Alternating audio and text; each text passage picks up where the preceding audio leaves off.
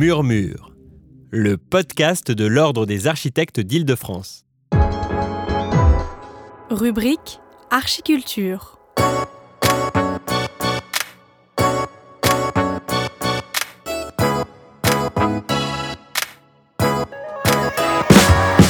Vendredi 18 octobre 2019, à l'occasion des Journées nationales de l'architecture, la Maison de l'architecture Île-de-France organisait une conférence débat sur le thème Comment concilier architecture et art urbain.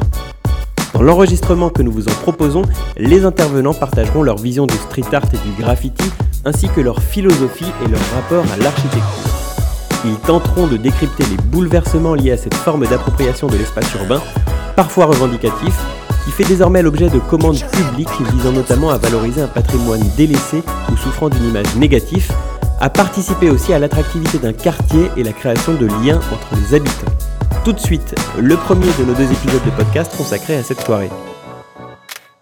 Alors à nouveau bonsoir, merci d'être présent ce soir dans, le cadre des Journées nationales de l'architecture, donc la quatrième édition qu'on organise euh, cette année à la Maison de l'Architecture, dans le cadre d'un événement national avec le ministère de, la Culture, la DRAC.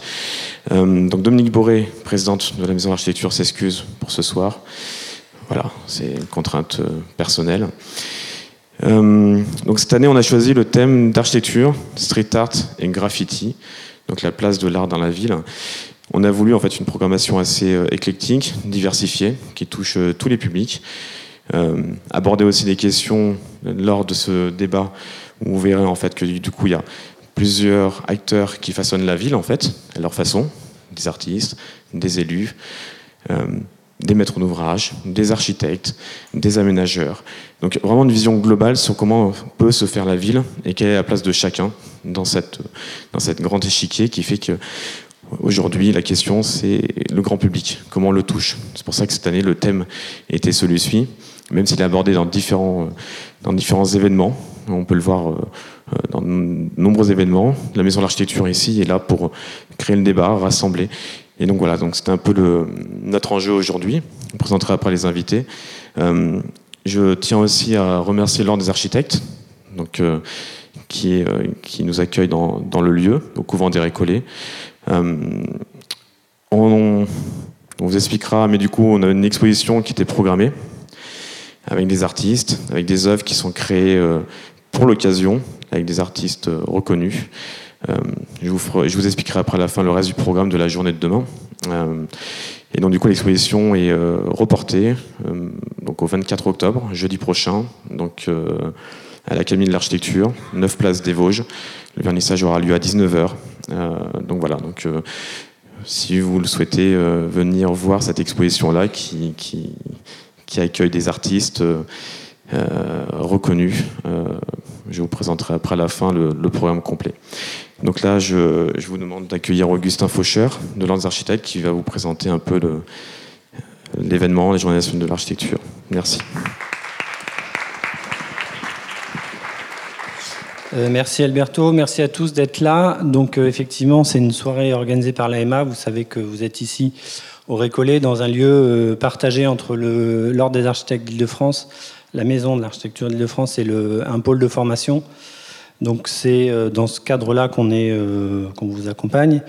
Vous vous rappelez que cet, événement il s'inscrit dans les Journées nationales de l'architecture, qui sont pilotées par le ministère de la Culture, avec comme objectif de développer la connaissance architecturale du grand public. Donc le projet propose de dévoiler les richesses de l'architecture contemporaine là où elle se trouve, de raconter l'histoire, de raconter l'histoire du bâti qui nous entoure, d'éveiller les curiosités, les sensibilités artistiques et de valoriser l'apport culturel, social, technique, environnemental de l'architecture. Vous avez choisi cette année de, enfin on a choisi euh, après un long débat de, de placer euh, pour les événements qui se passent ici ces journées sous le signe de l'architecture et le street art. Euh, la, ville, l'espace public, c'est notre bien commun, il est partagé et les architectes, les urbanistes sont les premiers acteurs du développement de ces lieux. Euh, on y développe des bâtiments, des espaces et ils sont partagés, accessibles à tous. Là-dedans, euh, voilà, interviennent des artistes, les artistes du street art. Alors c'est pas simple, ça crée, je vous en parlerai peut-être ce soir, quelques conflits de temps en temps entre les architectes et, et les artistes. donc je, on pourra aborder cette question-là. Euh, voilà. Nous, euh, il y a un double programme, donc le programme de l'AMA et le programme du CROAIF. Donc, juste pour vous en dire quelques mots, demain, dans le même, dans cet espace-là, dans la chapelle, on accueille un atelier CAPLA pour les enfants. Donc, je vous invite à, y venir. Et puis, euh, deux ateliers qui sont autour de cette thématique-là. la réalisation d'une fresque sous le cloître qui est derrière. Et puis, un atelier autour de la mosaïque euh, donc des ateliers pour enfants. Il y a également euh, un certain nombre de balades urbaines euh, sur lesquelles vous pouvez essayer de vous raccrocher, qui sont en France ou en Ile-de-France. On en a à Évry, on en a à Pantin, qui vont proposer de parcourir la ville et de découvrir aussi ses richesses architecturales. Dernier mot sur le lieu. On est ici dans un lieu qui est chargé d'histoire qui est le couvent des Récollets, qui a été un couvent, euh, qui a été euh, une caserne de la garde républicaine, qui a été un hôpital militaire, qui a été un moment un centre hospitalier universitaire, euh, qui a été une école d'architecture dans les années 70, qui a été un bâtiment squatté à disposition des artistes, qui a été extrêmement tagué, graffité, street arté si ça peut se dire. Euh, qui est devenu une résidence d'accueil d'étudiants et de chercheurs, et puis euh, le lieu d'accueil de ce grand lieu que voulaient les architectes avec la Maison de l'Architecture et, l'Ordre des architectes d'Île-de-France. Donc on est aussi dans ce lieu-là, euh, dans, ce, dans ce, cet échange entre l'architecture et puis un lieu à disposition des artistes où, voilà, avec chacun pas successivement, ramène sa pierre à l'édifice de la construction de la ville et des espaces partagés. Alberto, je te laisse lancer le débat.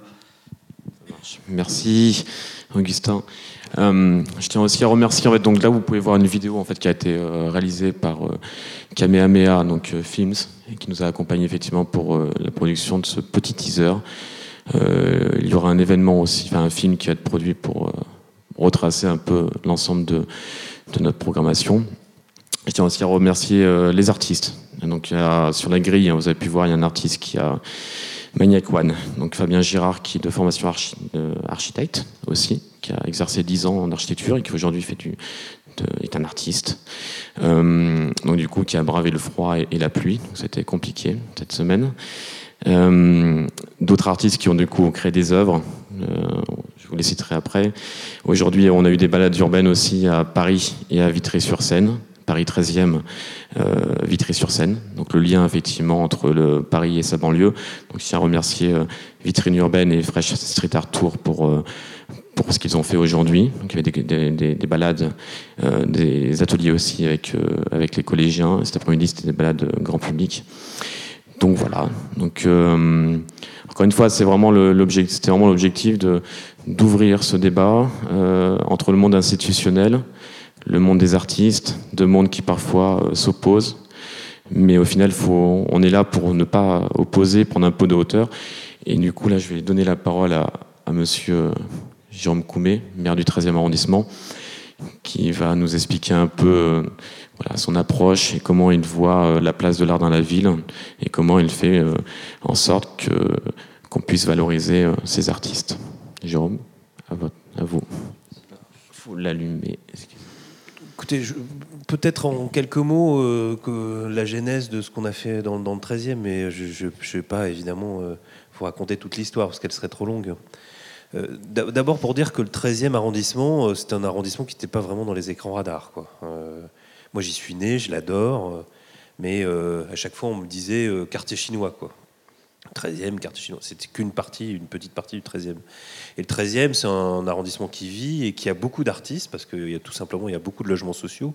Et dans ces logements sociaux, il y a pas mal d'ateliers d'artistes, il y a même un très grand nombre d'ateliers d'artistes. Et ça se voit pas beaucoup. Et on a peu de lieux d'exposition. Euh, évidemment, on n'a pas le Louvre. Euh, on, a les Gobelins, heureusement. On a la BNF qui s'est installée, euh, la Bibliothèque de France. Mais, ça ne se voyait pas. Et donc, moi, je cherchais des choses, des fils conducteurs qui permettent de montrer que cet arrondissement était foisonnant sur le plan culturel. Et après, comme beaucoup de choses dans la vie, les choses deviennent de rencontres. Donc le premier que j'ai rencontré, c'est Mehdi Benchek de la galerie Itinérance, et, et qui s'est installé dans le 13e, peut-être un peu par hasard d'ailleurs, euh, et, qui, à partir de là, a souhaité y intervenir et faire intervenir des artistes. Donc, euh, euh, il, avait commencé dans une ville de Seine-et-Marne, dont il est originaire, à faire intervenir quelques artistes sur des villes. C'est un petit village, hein, c'était voilà, pas des grands murs. Et il m'a montré, ben voilà, voilà ce que je fais là, et j'aimerais le faire en XXL. Et j'ai dit, bon, bah, très bien, bah, on va essayer, on va s'y mettre. Et on s'y est mis.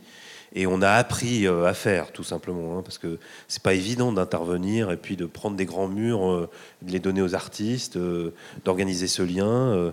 on a la chance dans le 13e d'avoir beaucoup de, bailleurs sociaux, parce qu'il y a beaucoup de logements sociaux, donc il y a des bailleurs sociaux. Et, donc il y, y, a pas mal de propriétaires institutionnels, qui était évidemment plus facile au début pour pour faire intervenir des artistes que d'aller euh, d'aller négocier avec les copropriétés. Et puis on a commencé à faire un mur, puis deux, puis trois, et puis, euh, puis la Tour 13, qui a été un événement mmh. qui, euh, qui a fait un effet de blast un peu dans, dans le milieu, qui a fait reconnaître le street art de manière beaucoup plus forte. Et puis après on a continué, on a voulu ouvrir un, vrai musée à ciel ouvert. Enfin bref, on a continué l'histoire. Ah, c'est intéressant. la grande question, c'est comment réagissent en fait les artistes euh, face à la commande publique. Parce qu'en fait, aujourd'hui, euh, on peut parler de, muralisme, du courant de muralisme, de le côté vandal, effectivement, un peu le grand public, comment on perçoit en fait le, grand public. Euh, déjà, il y a deux, questions. C'est le grand public, comment il perçoit effectivement les interventions des artistes. Et la deuxième question, c'est comment en fait les artistes rentrent dans la commande publique. Ce qui fait parce que l'histoire du street art et du graffiti sont des revendications politiques éloignées vraiment de la commande publique, en fait. D'abord, moi, je respecte euh, les uns et les autres. Euh, après, il y a des grands débats parfois entre les acteurs du graffiti d'un côté, du street art de l'autre. On veut opposer les uns aux autres. Certains s'amusent à s'opposer eux-mêmes. Enfin bon, euh, ceux qui veulent pas intervenir avec la puissance publique, mais n'interviennent mm. pas avec la puissance publique. Ceux qui veulent garder leur liberté entière, ils la gardent. Ceux qui veulent continuer à braver les interdits, euh, bah, ils le font de leur côté. C'est mm. leur choix, c'est leur vie. Euh. Et puis il y a des artistes qui souhaitent être connus, mm. qui souhaitent aussi vivre de leur art. Et c'est évidemment mm. tout aussi respectable. Donc je ne pense pas qu'il faille opposer les uns aux autres. Après, chacun suit sa voie, son chemin. Et voilà, tout simplement. nous, effectivement, on a, on a souhaité faire intervenir des artistes qui souhaitaient faire ça dans un cadre légal. Euh, tout simplement parce que certains d'ailleurs ont eu chaud. Hein, euh, certains, il faut, faut, se rappeler de ce que c'était New York euh, il y a quelques années. Aujourd'hui, ça s'est réouvert, mais à l'époque, il y a quand même des artistes qui ont fait de la tôle, en tout cas qui ont, se sont fait arrêter par la police, des gardes à vue, qui sont pris des grosses amendes. Mmh. donc c'était pas simple, leur vie d'artiste non autorisé. Et donc il y en a certains qui souhaitaient simplement travailler dans un cadre légal et autorisé. Et, nous, on se contentait, euh, c'était pas de la vraie commande publique, d'ailleurs, on n'a jamais fait de la vraie commande publique. Mm. Euh, certaines institutions l'ont fait dans le 13e, mais nous, jamais directement. On a mis à disposition des murs. On a fait le lien entre les murs et les artistes. Et euh, les, street artistes, ils ont inventé un modèle nouveau. un, modèle nouveau, pas qu'économique d'ailleurs, mais un, un, modèle nouveau pour intervenir en tant qu'artiste. Avant, euh, quand on était artiste, euh, il fallait commencer à se faire reconnaître, faire des petites expositions personnelles, et puis, euh, et puis on commençait à travailler avec une galerie, et puis après des institutions publiques éventuellement acceptaient de vous prendre, etc. Eux, ils sont passés par ailleurs, ils sont intervenus dans la rue, ils se sont fait reconnaître par Internet, mmh. par la publication de leurs œuvres, par le public. Et, donc, leur problème n'était pas de, de, recevoir des commandes publiques. Leur problème, c'était de pouvoir s'exprimer donc certaines villes ont fait le choix de laisser les artistes s'exprimer. Dans le 13e, on a fait en sorte de leur donner des possibilités de s'exprimer. S'exprimer en grand, comme ils souhaitaient le faire, euh, donc à travers des grands murs, et c'est comme ça qu'est née l'histoire. Effectivement, euh, oui, le 13e est connu pour avoir des, grandes fresques, notamment la, vous voyez, en fait, demain, on aura la projection du, film Magic Pantonio avec la plus grande fresque d'Europe, d'ailleurs, je crois, de, Pantonio, l'artiste portugais. Tout à fait, tout à fait. Euh, c'est un immeuble de 50 mètres, donc forcément, ça fait de la surface. Effectivement, ce qui est intéressant, c'est même le rapport à l'architecture, parce que parce qu'en fait, tout le 13e et tout, vous avez votre mode d'accompagnement, effectivement, des artistes. Il y a d'autres stratégies dans d'autres villes, effectivement, qui sont, qui sont différentes. par contre, c'est vrai que ça emmène une certaine attractivité et même un regard même sur la ville, nous en tant qu'architectes urbanistes, qui fait que du coup on se rend compte que les habitants, les citoyens regardent en fait autrement la ville. Peut-être que la perception du 13e à une époque des tours, effectivement, parce que les tours, l'imaginaire du grand public, c'est des tours, c'est pas c'est pas très agréable. Et là, du coup, il y a un autre regard qui se fait, une, une compréhension peut-être de l'espace urbain, de la ville, à travers cette voilà, une intervention artistique. C'est ça que je trouve euh, intéressant comme solution.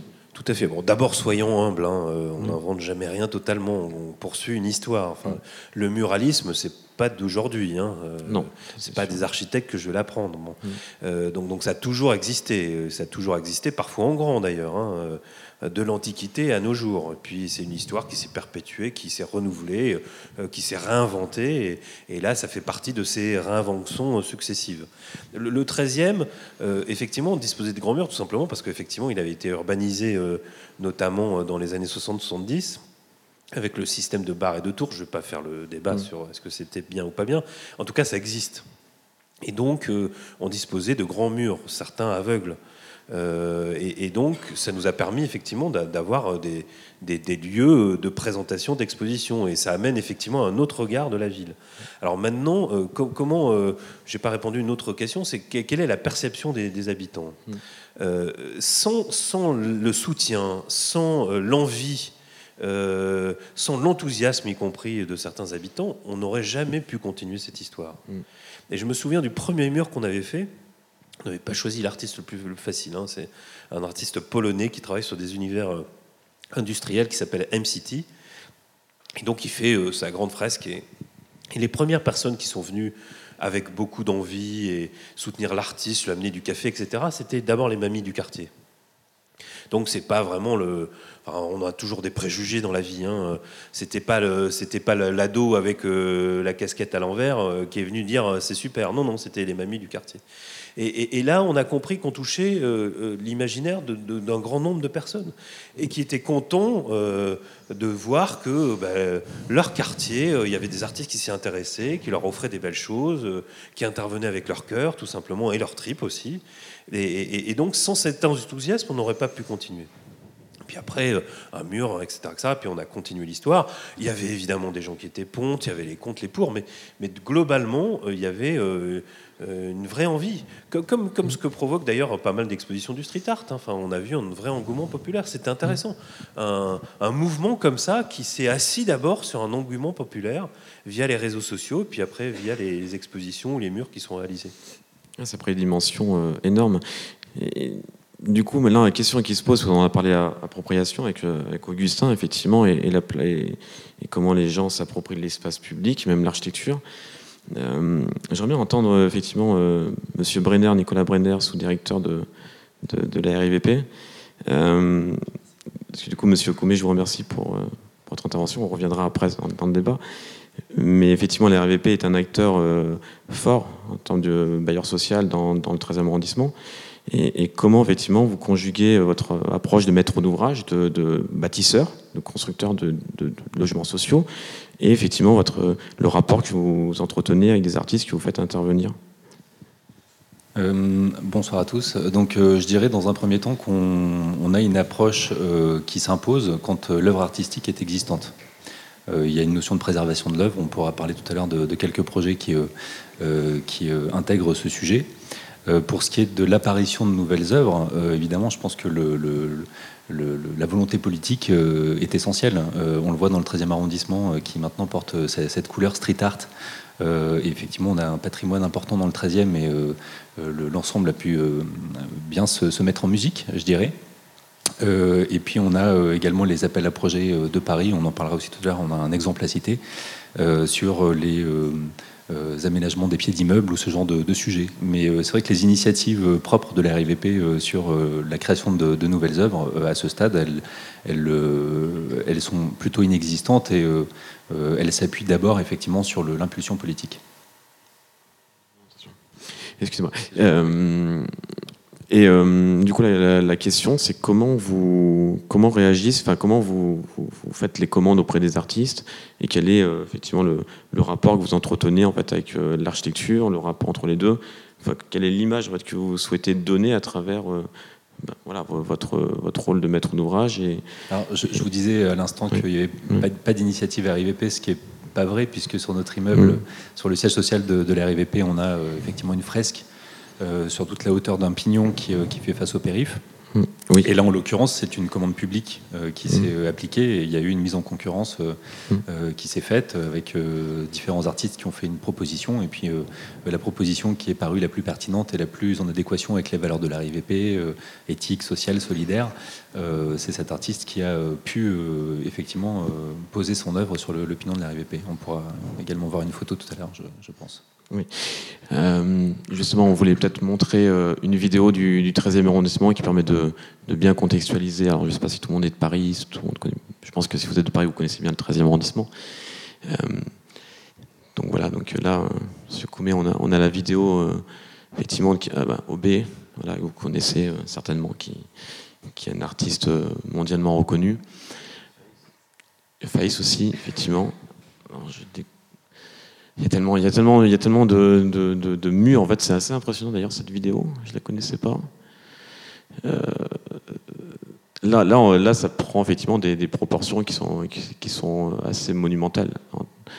Et, euh, et, du coup, qui redonne effectivement une, une, vraie image complètement différente du pignon, en fait. C'est, euh, et peut-être dire un mot sur sur cette vidéo qu'on fait découvrir effectivement On, Alors c'était, on a choisi, euh, notamment pour le musée à ciel ouvert, de le faire en bordure du métro aérien. Euh, avec l'idée d'offrir effectivement un nouveau paysage urbain aux personnes qui prennent le métro, euh, soit tous les jours, soit les touristes qui y passent, donner envie.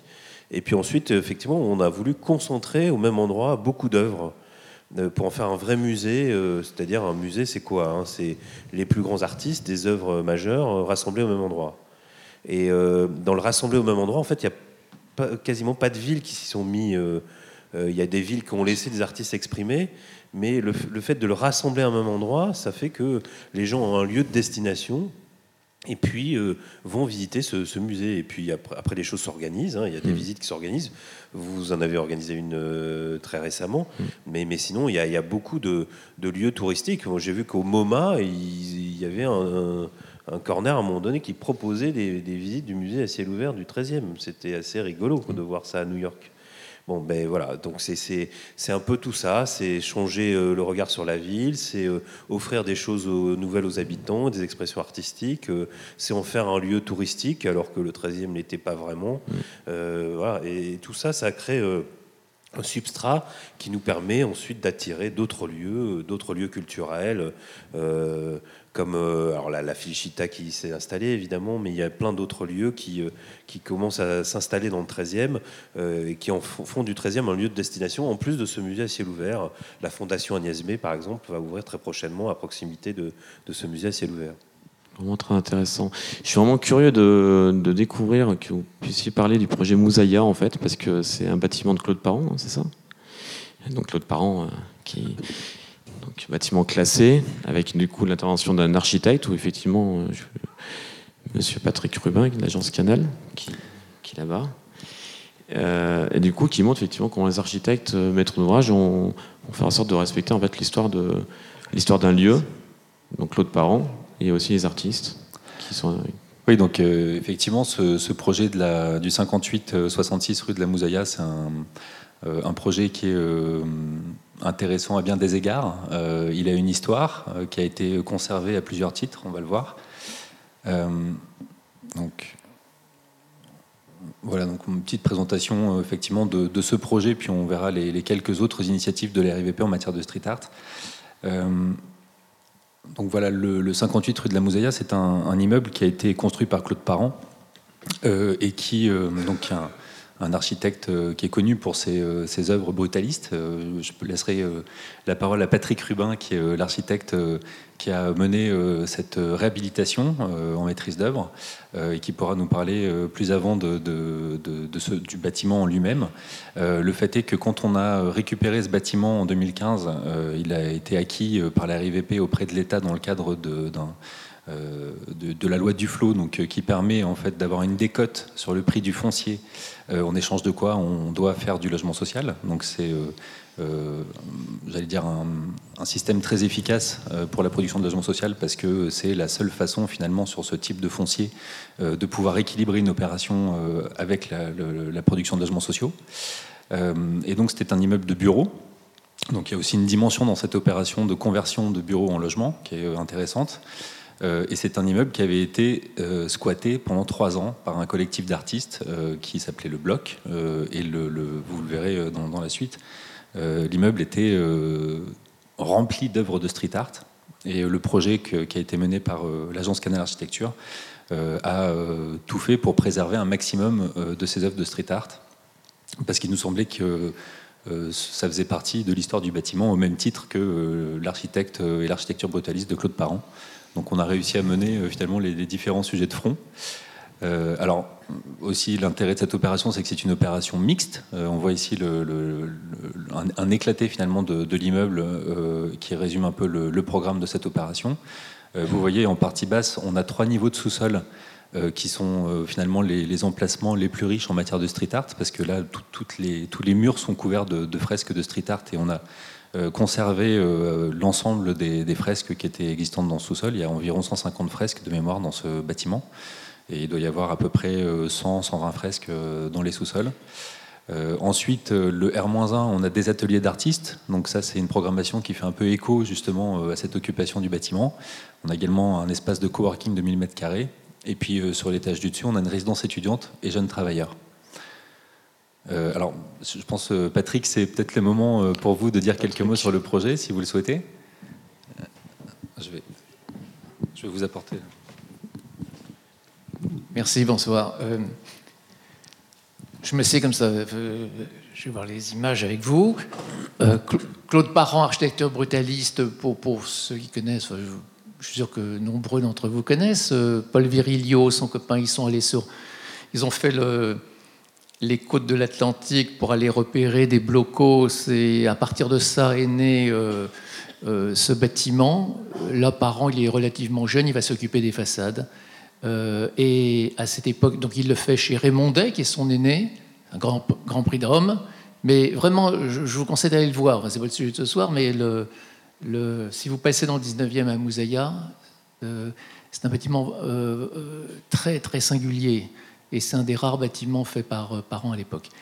Et comme tous les architectes de, l'époque, il y a euh, une, unité de travail avec des artistes. Ce sont des gens qui se connaissent plutôt bien. Catherine Val va, être, euh, va avoir une commande de la part de parents. C'est l'image que vous voyez à droite. Et comme parent, lui, il a dans la tête ce qu'il appelle la fonction oblique, parce qu'il avait, il avait beaucoup de dada comme ça. Catherine Val va déclamer quelques mots comme ça. Ils sont toujours visibles sur euh, le bas, le rez-de-chaussée, euh, euh, sur un grand mur aveugle biais. Et bon, on peut dire que Catherine Val, dans les années 70, elle était déjà à l'origine de ce qui nous intéresse ce soir.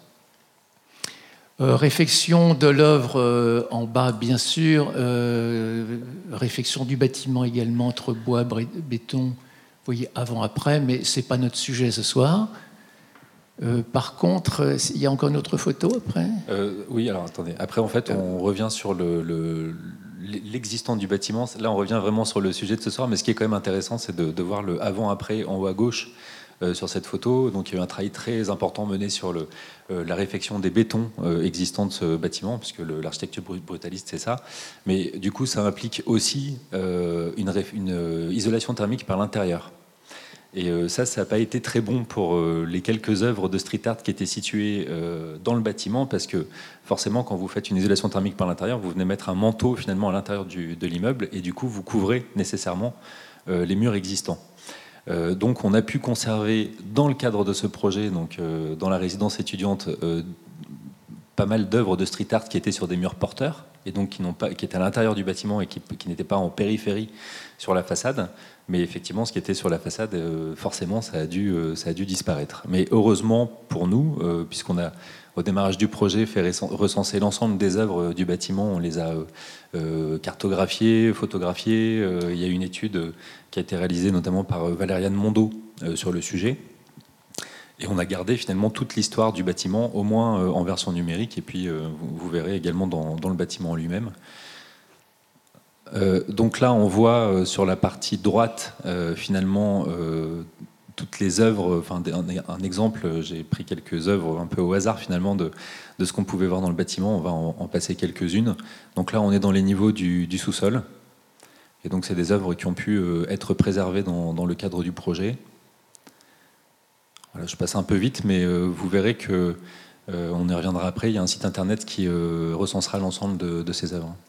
Et Patrick, ça peut être trop dur euh, du coup de. Si, euh, non, enfin, euh, non, mais ce qu'il faut dire, c'est qu'il y a, je pense qu'il y, a 20 ans, ça aurait été recouvert. Peut-être d'ailleurs, il y a 20 ans, on n'aurait pas laissé trois ans des, artistes vivre dans un bâtiment de cette manière-là. Les forces de l'ordre seraient venues les déloger. Et il y a eu une vie, une, une vitalité, je pense d'ailleurs assez brutale et, et, très féconde en même temps. Parce que quand on a découvert le bâtiment, il était dans un état, enfin, vous voyez, c'est trois ans, un squat, quoi. Et, c'était pas, euh, c'était pas le musée d'art euh, vivant dans, la ville, et, et c'était pas très institutionnel qui s'est passé. Donc, euh, notre décision, ça a été de, on fait le projet, et, ce, qui, ce qui résiste au projet sera, reste présent. C'était pas on va faire un projet euh, en se glissant entre les œuvres d'art, parce qu'après tout, euh, c'était des œuvres qui n'étaient pas forcément, qui n'étaient pas pérennes. Quoi. C'était une aventure. On en, a gardé une trace. Euh, d'ailleurs, Monsieur le maire du 13e arrondissement, il faudrait que vous voyiez votre collègue du 19e, parce que là, vous avez une petite dépendance entre 13e et 19e faire. Nous, on est plutôt dans les backgrounds comme ça euh, si un jour vous voulez venir voir, parce que vous avez l'air très, très amateur, hein, euh, vraiment, euh, c'est étonnant. Les, photos que vient de vous faire voir Nicolas Brenner dans le sous-sol, ça fait déjà musée à lui tout seul. Et comme il y a la drague qui est présente ce soir parmi nous, je relance un appel pour que, un, ce bâtiment de Claude Parent soit inventorié ou classé 20e, patrimoine du XXe siècle. Et puis, même j'avais pris contact avec Christophe Girard pour lui dire qu'il faut absolument qu'il vienne voir ça, parce que c'est un, à Paris, là, vous avez un patrimoine de street art euh, incroyable, mais qui est complètement masqué. D'ailleurs, euh, Patrick, euh, je propose là quelques photos du, bâtiment tel qu'il est aujourd'hui. Et on voit apparaître du coup dans le projet réhabilité quelques traces, quelques traces d'œuvres qui ont été conservées. Donc là, on est sur l'entrée principale du bâtiment. Dans les cages d'escalier également, on a pu conserver des différentes choses. Un escalier chambord qui est bien mis en valeur par le projet architectural qui prévoit notamment euh, une communication visuelle entre les deux volets d'escalier, donc c'est intéressant. Euh, ici, on a un exemple de l'atelier d'artiste, euh, donc qui se situe donc autour de ce patio, et on voit, alors pas très bien sur cet écran, peut-être mieux sur celui-là, une fresque dans le fond qui a été conservée donc dans le logement. Et puis, pour ces, œuvres, effectivement, qui n'ont pas pu être conservées, en tout cas celles qui euh, ont été euh, référencés comme étant dignes d'intérêt, parce qu'effectivement, il y avait euh, beaucoup de fresques, beaucoup aussi de, choses, de, dessins, de, gros mots, de choses comme ça. Donc, tout n'avait pas son intérêt, mais ce qui avait de l'intérêt été recensé. Et en l'occurrence, en lieu et place des œuvres qui existaient, nous avons prévu d'apposer un QR code qui pourra permettre par l'utilisateur qui est curieux et qui flashera le QR code de se rendre sur le site internet de l'RIVP sur lequel apparaîtront euh, le, tous les, toutes les œuvres recensées euh, dans ce bâtiment, euh, avec la localisation du plan, etc. Donc là, et pour les gros mots, qu'est-ce que vous avez prévu là, là, on a recouvert bonnement et simplement. Ah bah si vous allez dans l'escalier d'honneur de on s'est quand même posé la question. On a, on a quelques traces, mais qui sont un peu plus vulgaires que qui ont été, qui ont été euh, conservés. ils ont été euh, conservés, ils ont été plus courageux ici. tout a été conservé dans l'escalier d'honneur. mais euh, rassurez-vous, en termes de vulgarité, on a quand même conservé quelques petites choses. Ça fait partie de, on y vient. partie de l'histoire aussi. Absolument. Moi, moi, ce que je trouve vraiment intéressant, c'est que du coup, il y, a, il y a, à la fois l'histoire en fait de, de l'architecture avec Claude Parent. Il y a l'histoire d'une occupation en fait temporaire avec des gens qui sont passés par là, qui ont vécu. Et puis après, avec l'intervention de, de Patrick Rubin de, de Canal Architecture. Euh, et, donc ça montre vraiment qu'en fait on n'est pas obligé d'opposer en fait l'ensemble des intervenants. C'est ça qui aujourd'hui me, frappe, c'est qu'on a toujours tendance à vouloir dire d'un côté les méchants artistes qui viennent vandaliser, de l'autre les architectes qui vont bétoniser.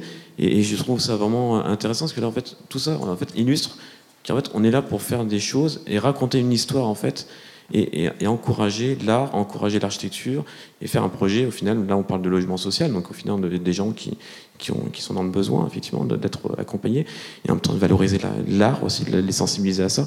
Et ça, je trouve vraiment ça euh, vraiment euh, passionnant comme projet, vraiment euh, très intéressant. Et maintenant, je vais donner la parole à, Ardif. Oh, t'as l'air surpris. Non, non. Bonsoir. ce qui m'a frappé dans ton, dans ton parcours, en fait, c'est déjà tu es diplômé d'architecture oui. de Val-de-Seine. je suis diplômé, diplômé d'architecture donc de l'école Val-de-Seine et aussi HMONP. Donc voilà, j'ai le, le, parcours classique d'un architecte et je ne me suis jamais inscrit à l'ordre, mais j'ai pratiqué le métier pendant 4 ou 5 ans après l'école.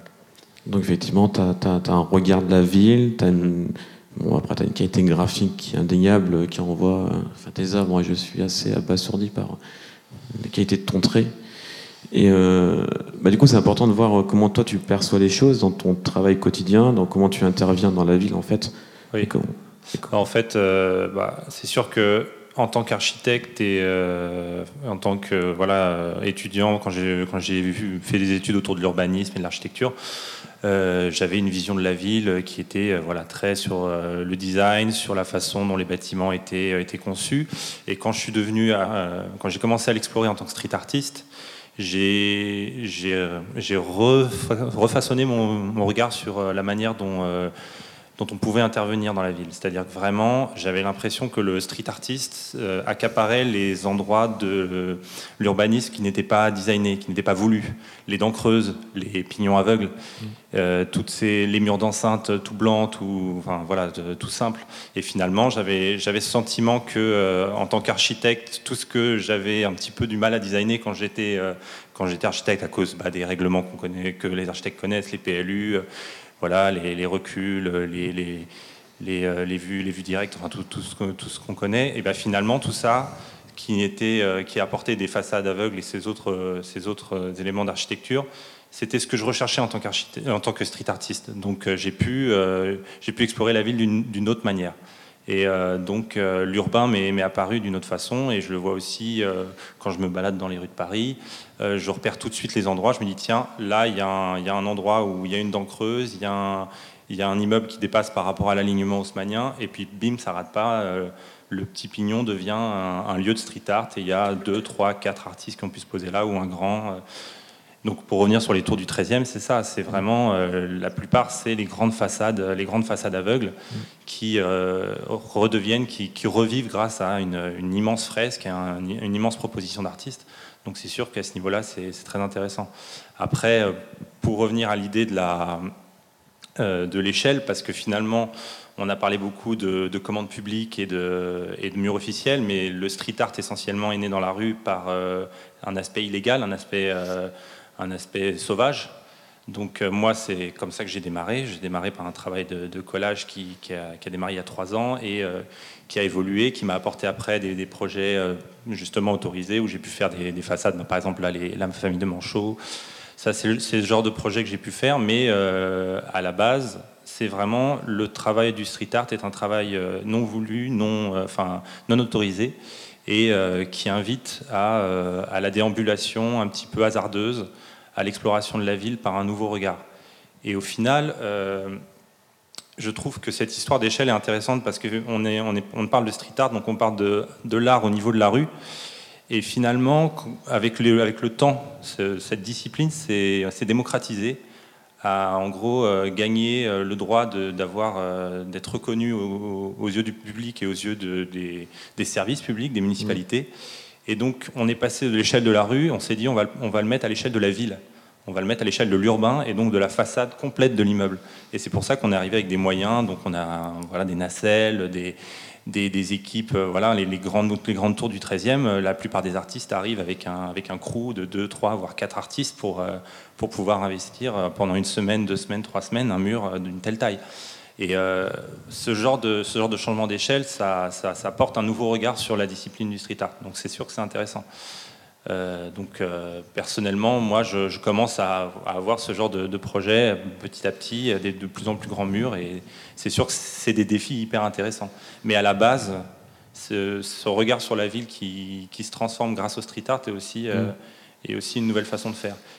Et toi qui es de formation architecte, du coup, comment tu vois, comment peut imaginer concilier un projet Ou est-ce que c'est possible Ou est-ce que c'est contre, enfin, contre nature, entre guillemets, bah. d'imaginer, tu vois, une, parce que les architectes, en fait, en soi, on est, on est très réglementés, comme tu l'as dit.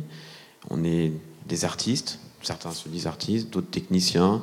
On est parfois à la limite parce que quand on veut essayer de faire changer les choses sur les questions d'usage, on est parfois à l'expérimentation aussi, à notre façon, effectivement. Qu'on est quand même un bâtiment, il faut que ça tienne, hein. donc on est quand même très contraint. Mais est-ce que tu.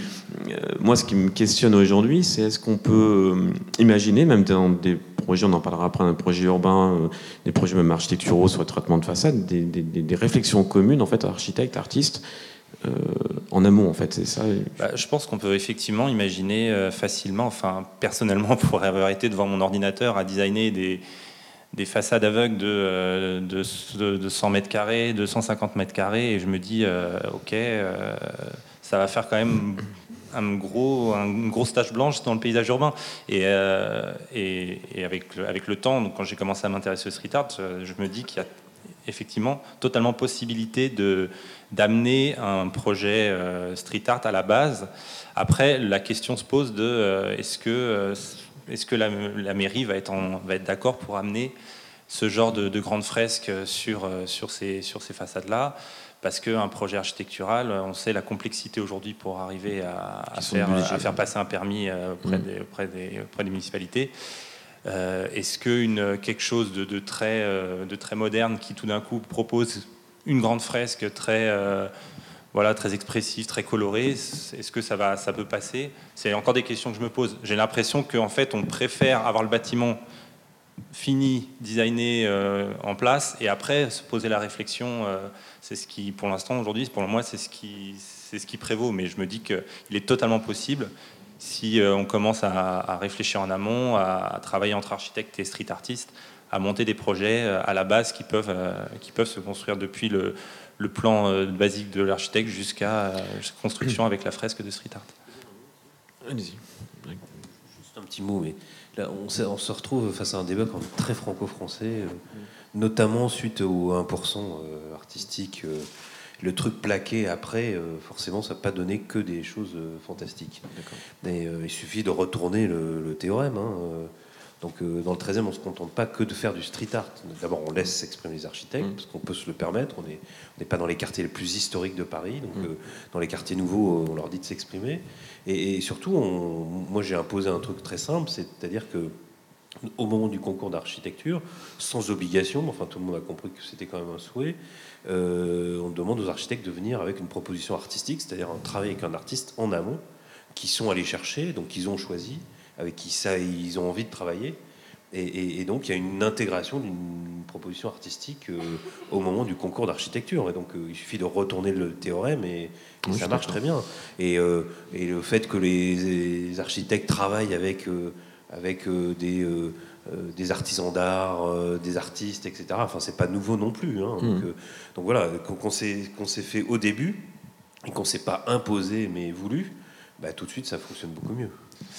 Après, tu, tu, tu parlais du, du, début de vie du bâtiment. Hmm. Le street art aussi apporte une grosse réflexion sur la fin de vie du bâtiment finalement, parce qu'il y a beaucoup d'endroits qui, qui deviennent des friches, qui sont investis par les artistes. Bah, on parlait de la Tour 13, qui, qui est l'exemple typique c'est à la fois un projet qui, symbolise la fin de vie du bâtiment, on va le détruire, donc investissons-le, transformons-le en, un immense musée euh, temporaire et l'aspect éphémère du street art, là, il, est complètement, euh, il prévaut complètement et devient euh, un attrait supplémentaire. Donc la question de, de l'après du bâtiment aussi est intéressante pour le street art, je trouve, parce qu'il y a plein d'endroits qui sont investis par le street art, soit de manière légale, soit de manière illégale. Et, ça devient bah, des lieux de pèlerinage pour les amateurs de street art. Après, par rapport, euh, il y a aussi la, je voulais parler aussi également de l'opportunité de la décentralisation de la culture par le street art, parce qu'il y a beaucoup de villes aujourd'hui qui voient l'opportunité de redynamiser leur centre-ville, redynamiser l'attractivité même d'un village par euh, la création d'un festival de street art, inviter des artistes euh, internationaux ou reconnus euh, nationalement pour, euh, pour, faire venir, pour les faire venir investir un centre-ville et après se redynamiser culturellement leur, leur, voilà, leur, espace urbain. Moi, j'ai participé par exemple au festival d'Ecasville, qui est une ville dans l'Aveyron, donc c'est les deux cercles que vous voyez là. Et en fait, c'était typiquement le projet qui était euh, mené par euh, la municipalité et une association locale qui a dit OK, euh, notre ville est, elle est pas très, elle n'a pas un gros dynamisme. On a, subi, voilà, c'était une ville minière qui est un petit peu périclitée. Et ils se sont dit on va redynamiser, redonner l'envie aux gens de sortir, d'aller à la rencontre de l'artiste et, de, du culturel par la création d'un grand festival avec une trentaine d'artistes. Et en fait, voilà, c'était l'occasion. Il y a il n'y a, pas, a pas beaucoup l'occasion de voir des, des, artistes en live comme ça pendant, toute une journée qu'on peut aborder facilement et, découvrir leur œuvre sans passer par le musée, sans passer par la galerie. Donc cette opportunité-là euh, arrive facilement grâce au street art. tu tends la perche parce que du coup, effectivement, il y a eu des projets, euh, que ce soit Massy Palaiso et, et Monsieur Poel s'en parlera après, et puis, euh, et puis Fabienne Louillot qui va parler du coup d'un projet effectivement en Italie, parce qu'effectivement, on, on connaît tous un peu ce qui se passe à ce qui se passe à Berlin, effectivement, et comment l'art, l'appropriation de l'espace euh, a redynamisé effectivement euh, une ville. D'autres questions foncières, on ne parlera pas de foncier peut-être plus tard, mais et puis là, du coup, un exemple euh, en Sicile, Fabienne, qui, que du coup, tu, un projet que tu as fait du coup avec des artistes pour redynamiser justement un quartier effectivement qui était en déclin. Et comment votre projet, votre réflexion urbaine a permis de relancer effectivement avec un travail aussi avec des artistes. Je te laisse présenter le projet. Merci, merci euh, Alberto de nous avoir invités euh, ce soir. Donc, euh, je suis associée de l'agence Labs Architecture avec Salvatore John Liotta qui est dans la salle et j'enseigne également à Paris-Belleville. Donc, en fait, ce que je vais vous raconter ce soir, par contre, il faudrait peut-être les commandes. Voilà, alors un projet pour lequel on a été invité. La question, c'était comment transformer un centre-ville sicilien à l'abandon en un laboratoire urbain artistique euh, qui devient de rayonnement international. Donc euh, au départ, euh, pardon, dans l'autre sens. Donc juste avant ça, je vous montre un tout petit peu de notre pratique pour voir le, décalage en fait entre cette commande-là et ce qu'on a l'habitude de faire. Et les mots-clés de ce travail auront été la revitalisation, l'attractivité, la participation. Donc à l'agence, voilà, on travaille beaucoup sur des équipements, le patronage laïque dans le 15e pour la RIVP, euh, un, grand projet urbain euh, à Milan euh, dernièrement avec Ngokuma, le pavillon des îles de l'Expo de Milan, la médiathèque du musée du Quai Branly dernièrement, également le lycée français de Meknès actuellement en chantier. Et au milieu de tout ça, donc, le projet de la Farm à Favara, en Sicile. Donc Favara se trouve sur la côte sud de la Sicile, près d'Agrigente. Euh, Agrigente, euh, le site de la vallée des Temples, classé à l'UNESCO. Favara n'est que à 6 km, mais euh, ne, faisait absolument pas partie des circuits touristiques. Il s'agit d'une région qui est quand même très riche sur le plan historique, avec des traces des conquérants grecs, arabes, français, espagnols qui ont occupé l'île, jusqu'aux palais splendides qui sont construits par la bourgeoisie au milieu du 19e, et en grande partie aujourd'hui en ruine, avec euh, une ville euh, qui était caractérisée par la mainmise de la mafia, combinée à une gestion euh, publique catastrophique, qui a conduit en fait à un niveau de délabrement et de sous-équipement qui était devenu vraiment critique. Et ça, donc, depuis les années 70, un cœur de ville complètement à l'abandon, en attente d'une renaissance à la fois démographique et économique. Donc, un petit peu un gâchis, puisqu'on avait quand même un, un site avec une histoire forte. Et euh, tout ça, en fait, euh, qui se traduit euh, dans des chiffres, avec une population de 32 000 habitants, des maisons illégales construites sans permis à hauteur d'environ 2300 cas, l'agence territoriale qui estime que chaque 11 citoyens, il y avait une maison construite sans permis, un des taux de chômage les plus élevés d'Italie. Donc une grosse quantité de jeunes qui quittent la ville et une ville avec une réputation inégalée pour les horaires urbaines donc euh, très marqué par la construction illégale et les différents types de mafia. Donc un centre, ça donne un centre historique euh, qui, dépérit et qui s'écroule. Donc euh, c'est à ce moment-là que la mairie lance une série. on arrive donc dans les années 2010 et Favara touche le fond lorsque deux enfants meurent sous l'écroulement de leur maison.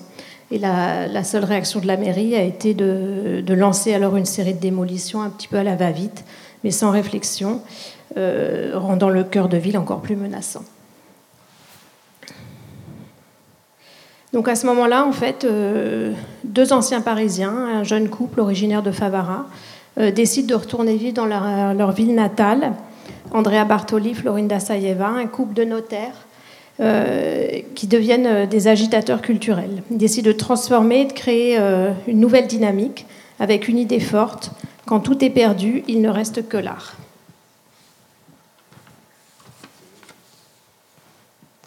Donc, avec la, beauté, en fait, euh, comme étendard euh, de ce projet.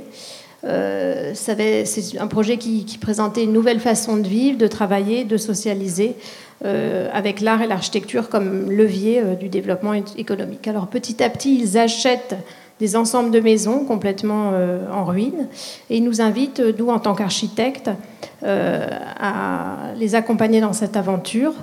Et donc là, on voit euh, sur, cette diapo euh, l'impact euh, de ce qu'est ce qu'est aujourd'hui le centre culturel par rapport au centre-ville de Favara. Donc c'est quand même assez important. Et là, on voit un petit peu les, les différentes maisons qui, qui ont été acquises au fur et à mesure. Et ce qu'on a proposé, en fait, c'était de proposer des parcours qui relient, d'ouvrir des murs entre les maisons et faire des parcours qui qui passe à la fois à l'intérieur et à l'extérieur, de façon à avoir des, arts, euh, des œuvres en plein air et des œuvres à l'intérieur. Et c'est ainsi qu'on a, on a pensé vraiment euh, les façades comme des grands canevas blancs. Donc voilà le point de départ, euh, l'état dans lequel on se trouvait. Je vous montre un petit peu d'avant-après. donc on, a mis un petit peu notre ego d'architecte en retrait sur ce projet et on s'est dit, on, laisse la place euh, aux artistes pour investir euh, vraiment euh, les lieux de la ville. donc on réhabilite de façon très simple et low cost, avec vraiment des, techniques les plus basiques, puisqu'il n'y avait pas non plus tant d'argent que ça. Et voilà comment, au fur et à mesure, on retravaille la ville petit à petit. Donc à l'intérieur, on a donc, grâce à ce système de connexion interne, qui relie euh, le centre d'art. Euh, on offre des variations d'espaces d'exposition, que ce soit à l'intérieur ou à l'extérieur. Et euh, la ville devient un tout, en fait, à cet endroit-là, où on, peut croiser des, performances de théâtre, de sculpture, de peinture, de cinéma, musique, aussi de la, des événements culinaires. Donc c'est vraiment un travail architectural qui privilégie le minimalisme, l'agriculture urbaine également, l'innovation sociale, surtout euh, un grand projet aussi qui, qui, on le verra tout à l'heure, avec euh, qui, investit sur, euh, sur l'enfance et les générations futures. Il y a une, école d'architecture pour enfants qui a été ouverte récemment, où on invite les enfants à réfléchir sur le futur urbain de leur territoire. Donc avec des, des œuvres parfois euh, un peu provocatrices, comme le hashtagisme. Et différentes expositions, donc l'architecture et l'art euh, au service donc vraiment d'une renaissance urbaine, avec euh, un cœur de ville qui se trouvait vraiment en déshérence, qui se transforme en un superbe laboratoire et qui inspire un nouveau souffle pour cette communauté. Puisqu'en en fait, ça a vraiment permis de, de vie à ce lieu et avec la participation euh, très forte des habitants. On voit euh, les petites, euh, les petites mamies continuent à y habiter et sont très partie prenantes dans les projets. Voilà l'école d'architecture pour enfants qui reçoit les enfants de ce quartier très populaire et qui les ouvre sur d'autres horizons. Alors voilà l'artiste belge Roa, Massimo Cirelli, Morgana et Luca Lagache. Alvero Nero, encore, Angelo Milano et Momo, Salvo Ligama,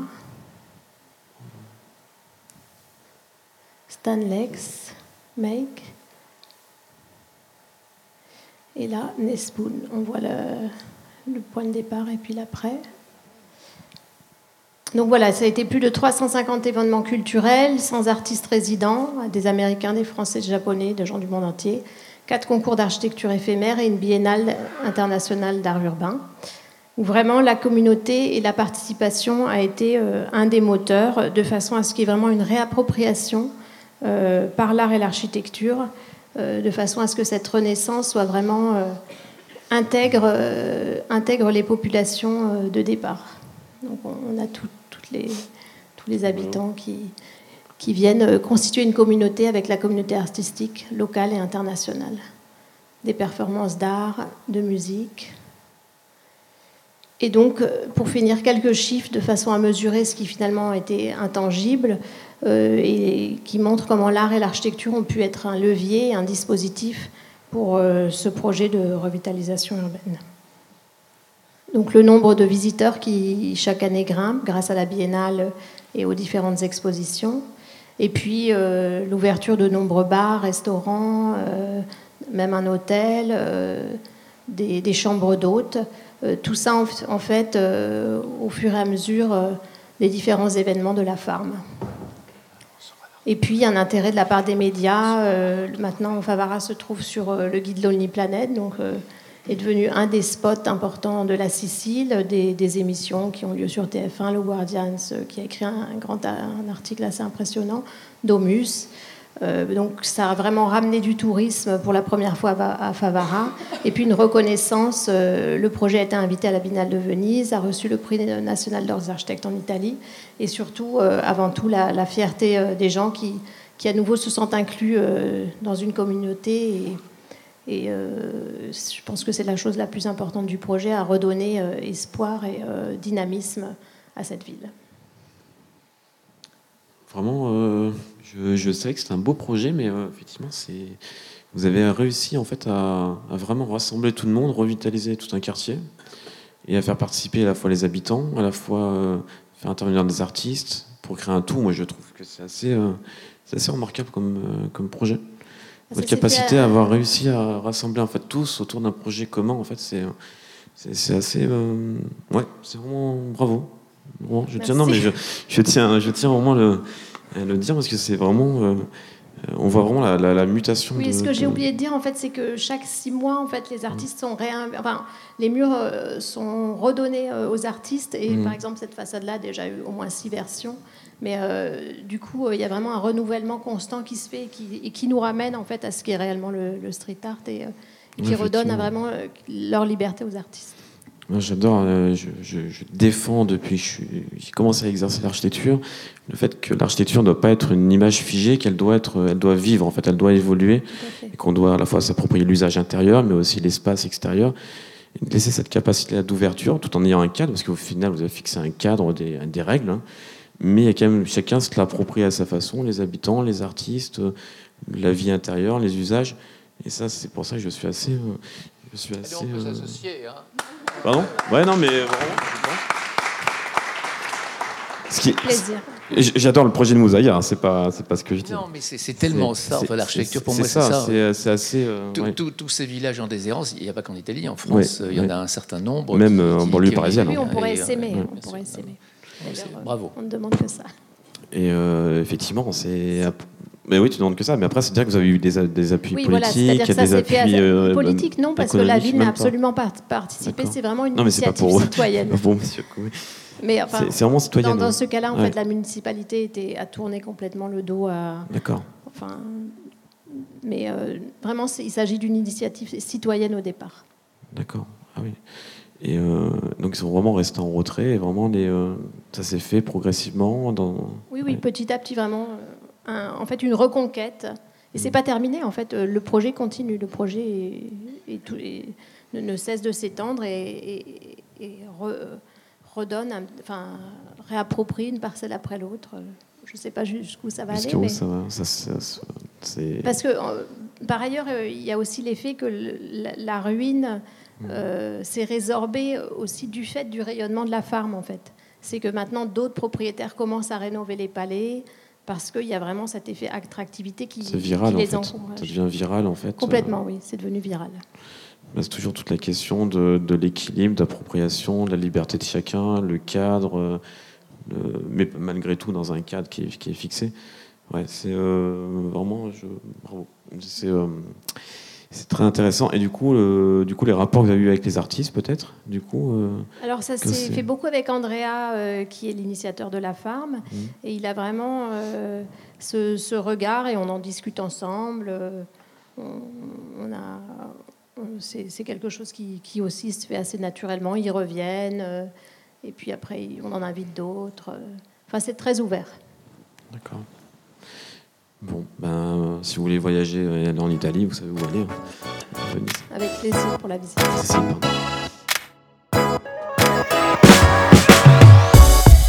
C'est la fin de cette première partie de la conférence débat sur le thème Comment concilier architecture et art urbain. Le second volet est également écouté dans notre podcast Murmure. Cette conférence se déroulait en présence de Jérôme Coumet, maire du 13e arrondissement de Paris, Ardif, street artist, Nicolas Brenner, sous-directeur à la construction de la régie immobilière de la ville de Paris, Willem Powels, directeur général de Paris Sud Aménagement, Fabienne Louillot, architecte chez Laps Architecture, Nicolas Loréjo-Lasserre, directeur de l'école LICAR, président fondateur de l'association Artistique Réseau et collectionneur d'art urbain.